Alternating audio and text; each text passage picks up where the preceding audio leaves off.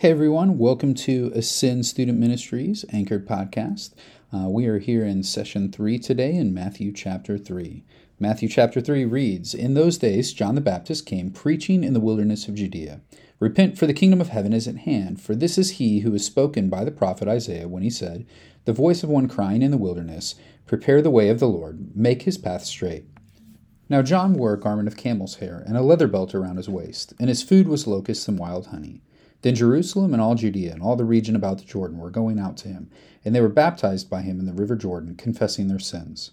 But when he saw many of the Pharisees and Sadducees coming to his baptism, he said to them, You brood of vipers, who warned you to flee from the wrath to come? Bear fruit in keeping with repentance. And do not presume to say to yourself, We have Abraham as our father, for I tell you, God is able from these stones to raise up children for Abraham. Even now the axe is laid to the root of the trees. Every tree, therefore, that does not bear good fruit is cut down and thrown into the fire.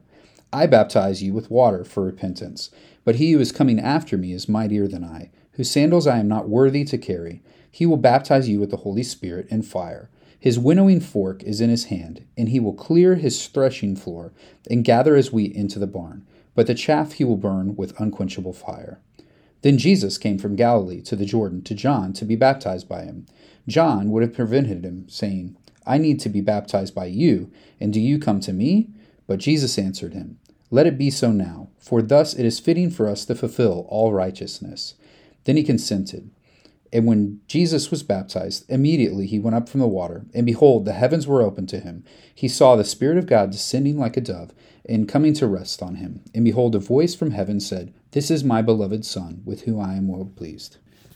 In today's nugget, we're going to focus on the message that John has here uh, as he's baptizing in the wilderness. And so he's John the Baptist. Uh, we could talk about his baptism, uh, but I think the message is what the important part of this passage is, especially when we see some of the other people that are brought into this context. And so his message is repent, for the kingdom of heaven is at hand. And as he calls people to repentance, he displays to them what that means. They're confessing their sins when you look down at verse 6. And so they're being baptized, they're confessing their sins, they're repenting, they're turning from a way in life in which they've been pursuing themselves and are turning to pursue God and the kingdom that He has that is at hand. Uh, and coming alongside to see this message, we have the Pharisees and the Sadducees, these religious leaders. And so, uh, if we are new to this story, we might anticipate religious leaders like this uh, would be coming to respond in a right way to what he is calling them to do. Uh, but instead, we see that as they come to him, uh, he has a very, very cutting response to them. And so he calls them this brood of vipers. The brood of vipers, that literally is going to mean like the children of these vipers or their offspring that come from them. And vipers are poisonous. Uh, and so even their children would have this very deadly poison that was with them. They might seem to be innocent, but the deadly poison that they have is coming uh, and will have its full effect on the others around them. And so this is a first hint of an indictment uh, at the religious leaders at the time. And Jesus will later pick this up in the Gospel of Matthew, and we'll see how he refers to these religious leaders in the same way. And so when we think about that, the people that we would assume are religious, the people we would assume are the ones who are responding to um, this call to repent and to follow and to focus on the kingdom of heaven at hand are not the people who are responding to it.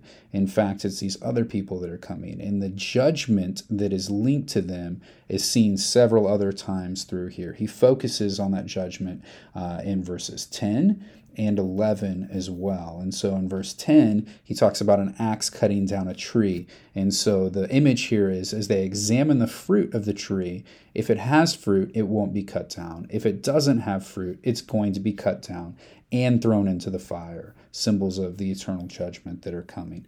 Also, he talks about how he's baptizing with water, but the one who's coming after is mightier and will be baptizing with the Holy Spirit. And then it links in verse 12 that to judgment as well. So the winnowing fork is in his hands. He's going to clear the threshing floor and he's going to throw the chaff out and they will be burned in the barn. And so uh, these images of judgment here for lack of response to repentance and the call that we have to repent for our sins. Uh, and so it's a significant thing here as it foreshadows much of the conflict that we're going to see with Jesus and the religious leaders, as well as puts central the call of what Jesus is going to call people to do a call for repentance, a call for the turning away from the ways that they've been and focusing on what God is calling them to do. So don't forget, as always, think about a question that you could come up with here. Uh, seek out that answer uh, and seek someone else to talk with this passage about. And so today I want to focus on that talking uh, uh, with someone else about this. And so as we think about talking about repentance and calling other people to repentance, uh, one of the things that could be difficult is how do I start that conversation? How do I talk with somebody who I'm not sure uh, what they believe about the Lord or what they believe about God or anything like that. Uh, how do I start that conversation? What could be some things that I could ask to get a better feel for those people and what they might believe? Uh, without getting too ahead of myself or without getting too far into it. And so, a lot of times, it's just asking questions and just asking some simple questions about, hey, what do you think our purpose is on earth? What do you think people's purpose is? Uh, what do you think we're here to do?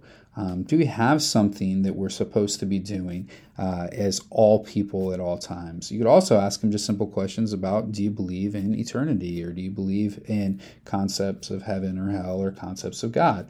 Uh, and those can be some things that can break that uh, first easy icebreaker question as you're talking to some of those people. But then you'll need wisdom as you work from there and how you respond and how you work through that. So as you engage in those conversations, as you think about it, uh, you know, I would just really encourage you to uh, do so with prayer and pray before you're going to have those conversations. Pray for opportunities to have those conversations, uh, and then look for God to answer those opportunities as you live in your daily life and as you come across people who you may not uh, know everything that they know about the Lord or if they even believe in God, uh, but you'll have an opportunity to share from God's Word and to ask those questions. And so it might be something a lot easier to ask some simple questions like that and just say, oh, hey, that's cool. I was just wondering what you think about those things, rather than saying or coming straight out, hey, you don't believe in God? Well, you need to repent or you're going to hell. And so uh, there's a lot of things uh, that can turn people away from the gospel, and coming straight on uh, with some claims like that is one of those. And so you want to be sure that you are understanding that this is a person.